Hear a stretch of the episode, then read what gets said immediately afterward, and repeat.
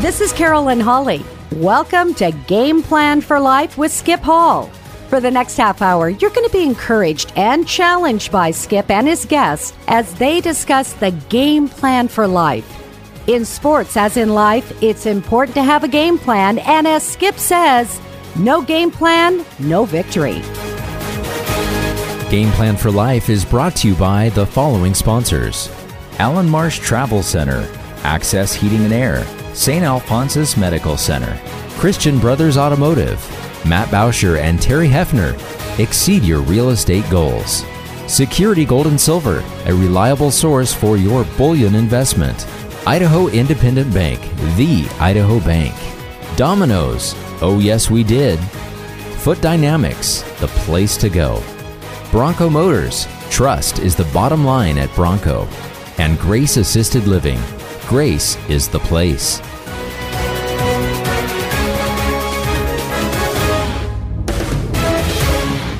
Welcome to Game Plan for Life. This is your host, Skip Hall. Today on Game Plan, we have a special guest, someone that uh, going to give us a lot of takeaways and uh, some great information. His name is Dale Dixon, and uh, Dale has held a number of posts and positions. Uh, we're going to cover all that. He's written a book. But uh, first of all, Dale, welcome to Game Plan for Life. Thank you so much, Coach. It is great to be here with you. Well, Dale is is presently the chief innovation officer of the uh, Better Business Bureau Northwest. Is that correct? Soon to be Northwest and the Pacific. Uh, oh, we're we're, you're, you're, we're growing into the Hawaiian Islands as oh, well. Wow. Yeah, well, that boy, that I feel sorry for you. I know. over there. I've already had to make one trip and a few more on the on the docket. So oh, I, it's tough. It's really tough. That's that's great. But Dale, I think uh, today we're gonna we're gonna talk about communication. We're gonna talk about uh, uh, presenting. We're gonna talk about speaking. Um, but first, let's go back. I'd like to start back where you grew up and. Uh, tell us about that. I love to say I'm a farm kid from Idaho, and uh, my parents are, are still here. Uh, grew up in Greenleaf, Idaho. Went to Greenleaf Friends Academy for a number of years, and just grew up on the farm and took away some amazing life experiences because of that. And uh, my mom and dad set an amazing example of what a husband and wife are supposed to be, what parents are supposed to be. And I grew up in that uh, God fearing household and learned about a relationship with Christ through that process. And then um, my brother's still on the farm. He took mm-hmm. over the mm-hmm. farm. Farming wasn't my thing. I have this type A, yeah. in control type of personality that uh, sure. when you work hard and you watch that storm come through, that's a tough one uh, yeah. to handle. So I knew farming wasn't my gig, and I got into the radio business in high school. Mm.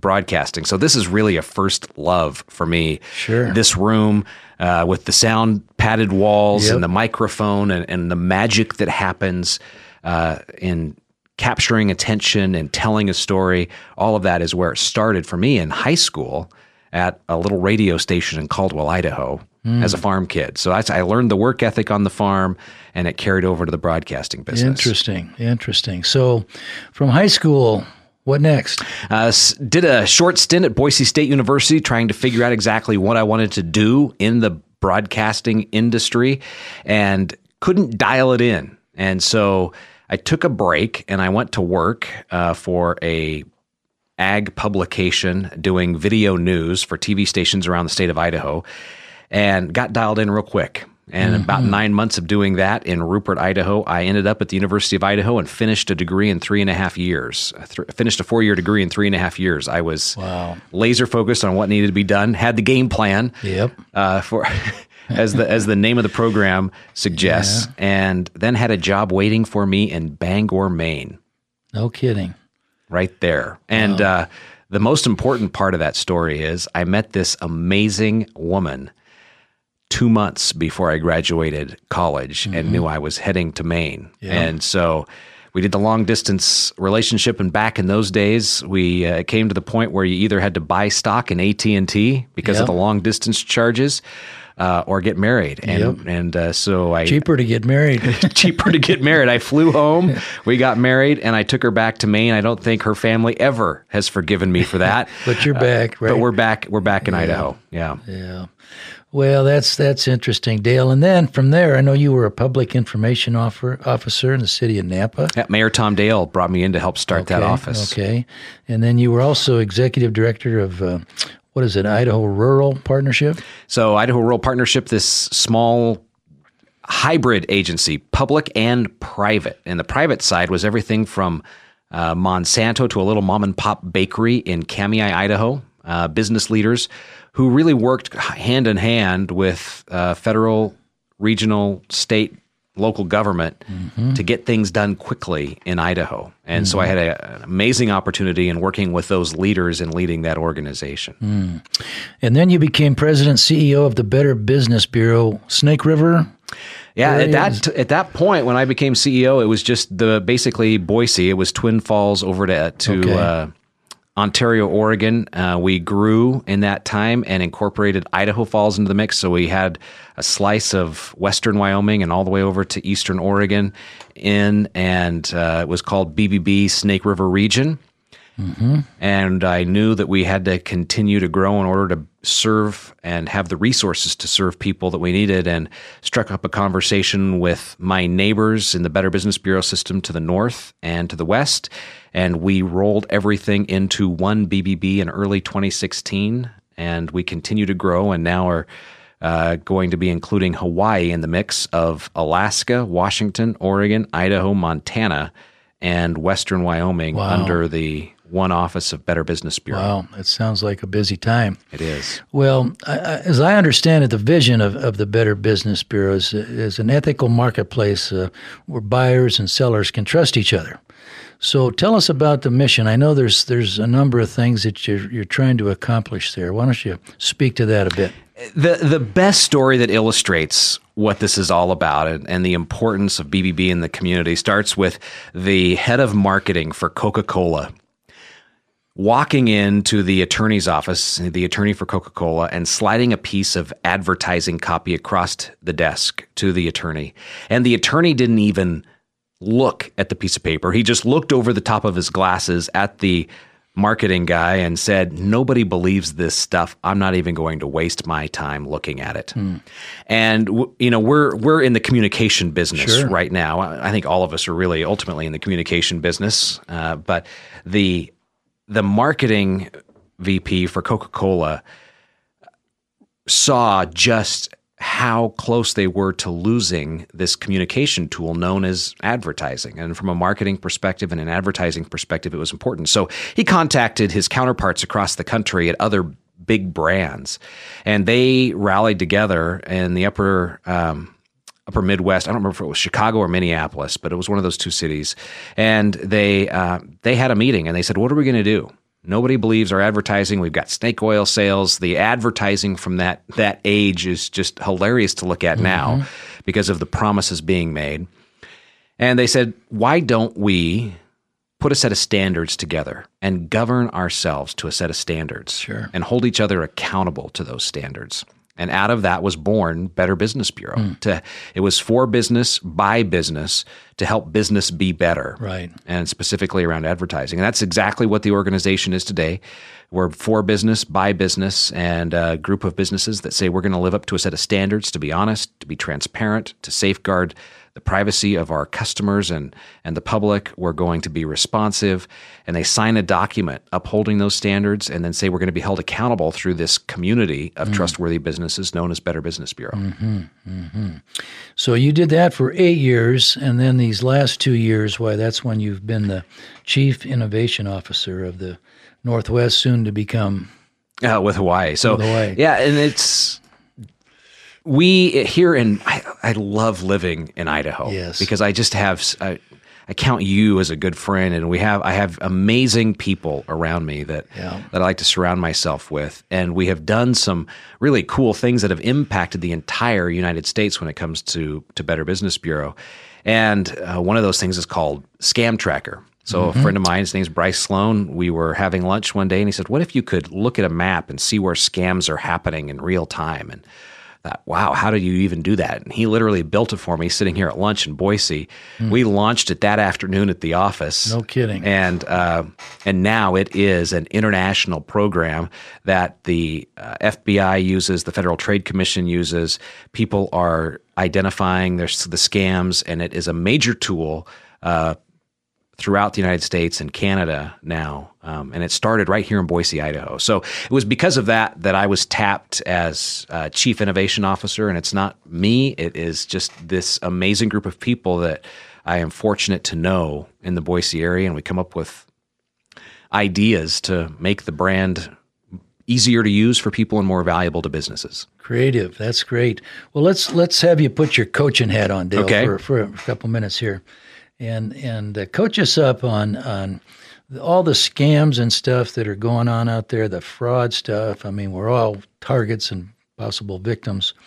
So, what would you say to help cut that down or eliminate? What would be some important steps for each of us to help help us in that area? So let's think about human nature. And I, I love having this conversation because you boil it down. A scam artist is a human being. Mm-hmm. And if I told you you had to leave the radio station today and go home and do yard work, and I would give you a five minute option to do yard work or a five hour option to do the yard work, which would you take? Five minutes for you, sure. you want the five minute job. Well, the scam artists are the same way. They want to do the work in in the quickest amount of time possible. So they're looking for an easy target. There's no way to 100% protect yourself from being the victim of a scam artist. They're looking for the right person at the right time in the right circumstances. So what we do is we eliminate the liabilities, um, and and the first thing you can do is go in, and especially now after this Equifax breach, Yes. it is so important for all of us to be watching our credit report on a regular basis. Only one place to look at a credit report that is annualcreditreport.com.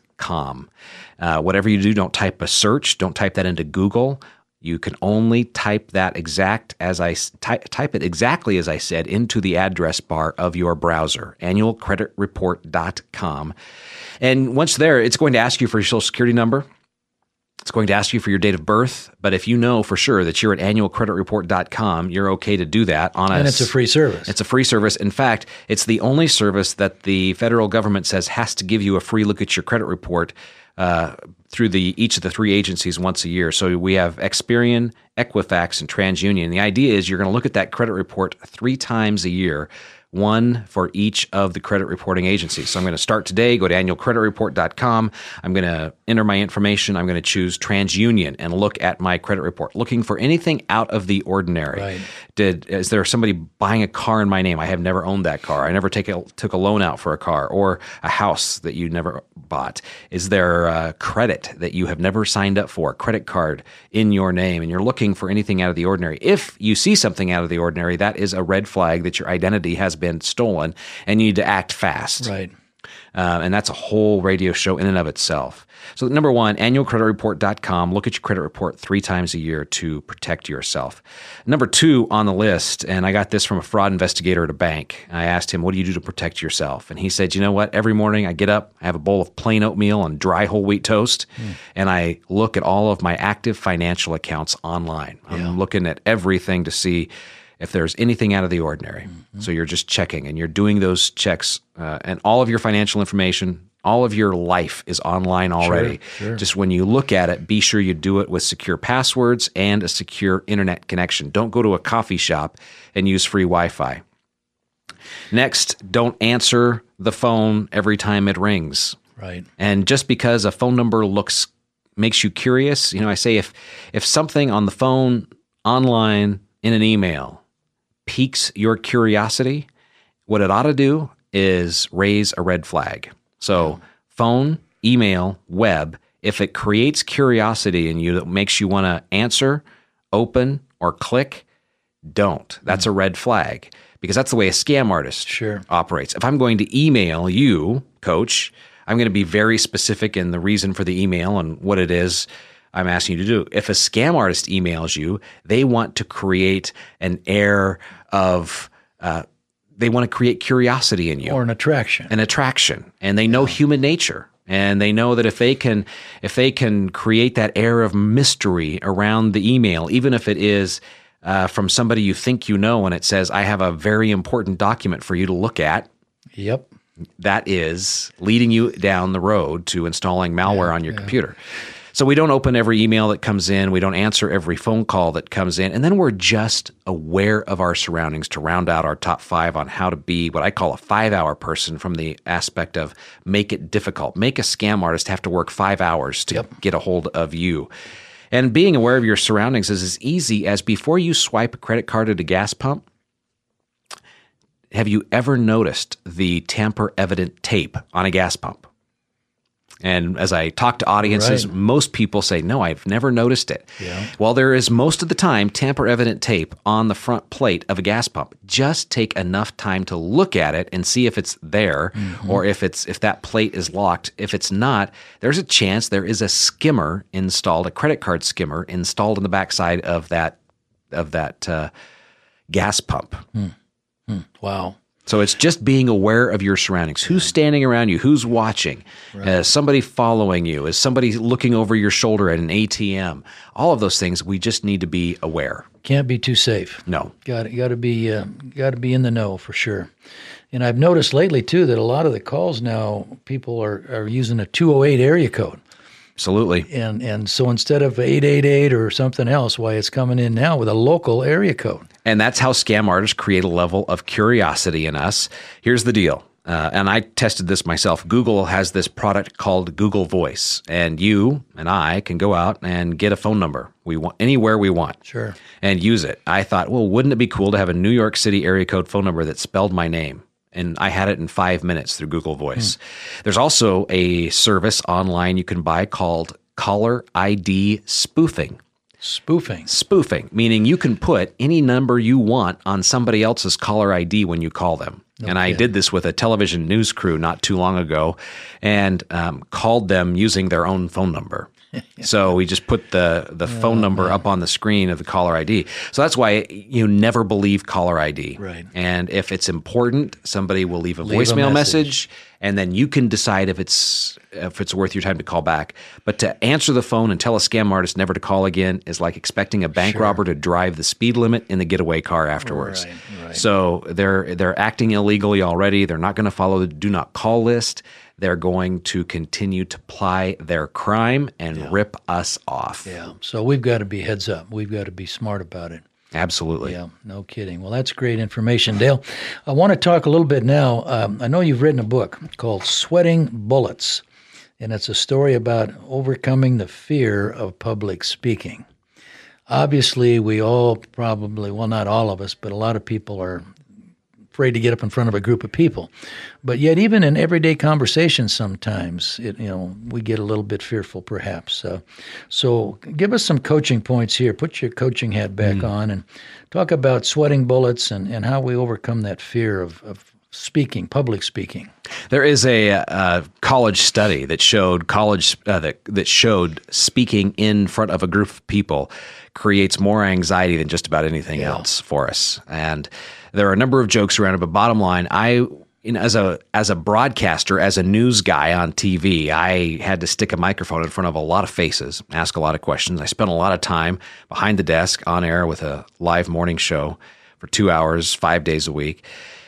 And then through that process and putting the microphone in front of people's faces, watching the interviews, I saw that it created a lot of anxiety in people. And then I was in a I was in an audience of about a thousand people, and I saw a tech executive get up in front of the group and start to speak and basically lose it, lose his train of thought, lost the words, didn't know what slide was coming up next in his mm-hmm. PowerPoint presentation. And my heart just broke sitting there watching him in front of a thousand people basically implode. Yeah. And out of that, I thought, how do I help people through that process that we've all dealt with? I know I've had my my times of freezing up on air and not performing at my best in front of a crowd. So, what are some things we can do through that process? And I started looking at the books available, and, and there are a lot of how to books do this, do this, do that.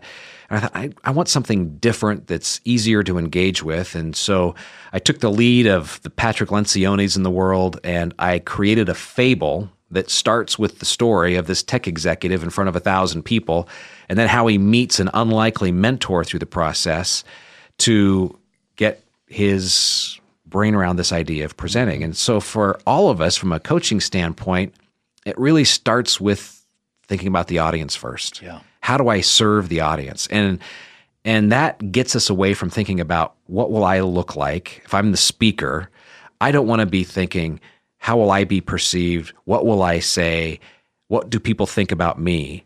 I want to think about the audience first and how do I serve the audience? How do I bring something of value to the audience and and turn the paradigm so that we're focused on others as communicators. Mm-hmm. And when we approach it from that standpoint, we start internalizing a, a value proposition for the audience and not being worried about what people think about us. And that's a that's a, just a first start in this process of being a better communicator. And I think that works in all walks of life. If I'm having a conversation with my wife, if I come at it from how can I better serve you, yep. taking 100% responsibility in this relationship, uh, the it opens up the lines of communication much more than if I go in thinking, how am I going to get what I want out of this? Mm-hmm. Or I'm worried what somebody's going to think. Yeah yeah, yeah. Well, Dale, tell us how how can a, someone get a copy of this book?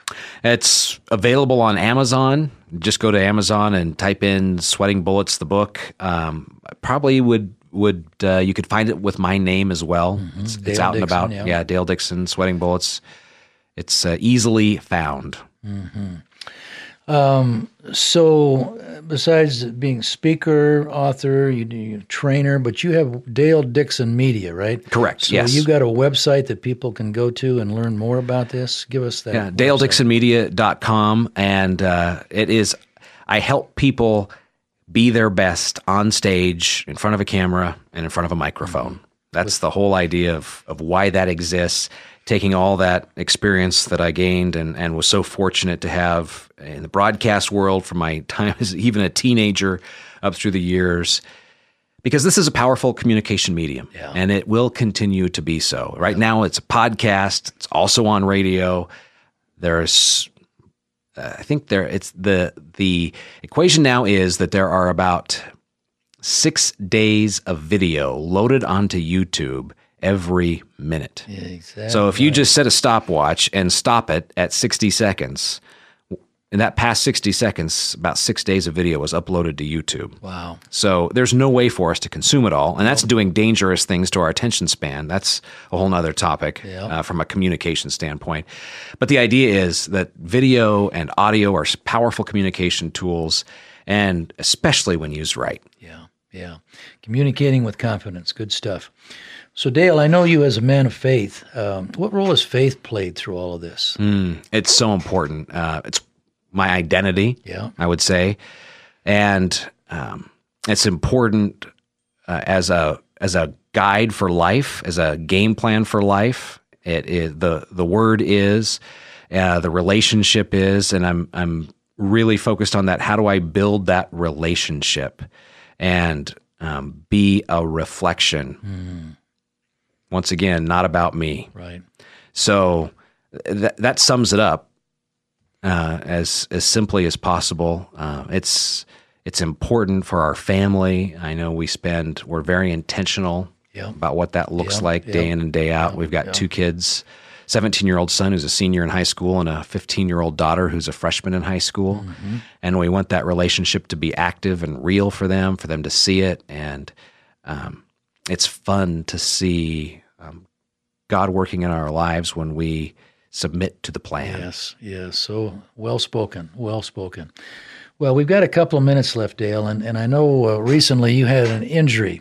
Ah. And a story about that. I want you to share that, that in the closing minutes. So, son, my son and I uh, enjoy riding motorcycles. I have a large, it's called an adventure bike. It goes on dirt, goes on the highway, and we were on the dirt uh, last May and we were climbing an ATV trail, and my motorcycle went out from underneath me, and I went down and and it hurt, mm. and I was down. I could not get myself back up. My son came down, and you know, before the, sh- the, we started recording the show, we were, I was talking. It's not about the accident, but it was about the game plan Right. that had been going in. So I knew that riding a motorcycle is dangerous, and I'm always wanting to have that plan in place for how am I going to handle something. And I thought, wow, this is an amazing opportunity to have my son witness the power of a plan and preparation through this process. And so we laid out the plan. Fortunately, we had cell phone coverage. People knew where we were. And so we started making the phone calls down the list, the people who knew where we were. I was pretty convinced that the injury wasn't that bad and that I could just have a couple friends come and pick me up.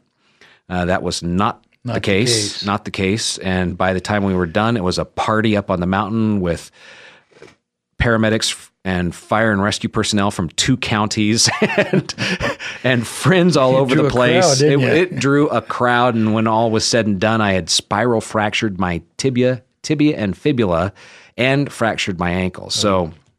Uh, it's I'm still in rehab, Yeah. uh, literally through that process. But it was it was interesting because even the paramedic on scene said, "How are you keeping your heart rate so low?"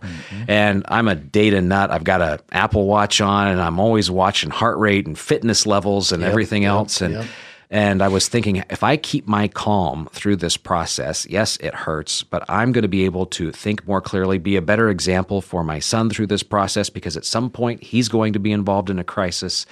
And you, I mean, you know, when you're working with a group of young men as a coach, you want to equip them to to handle whatever life throws at them. And I thought this is a great example of we've planned, we've prepared.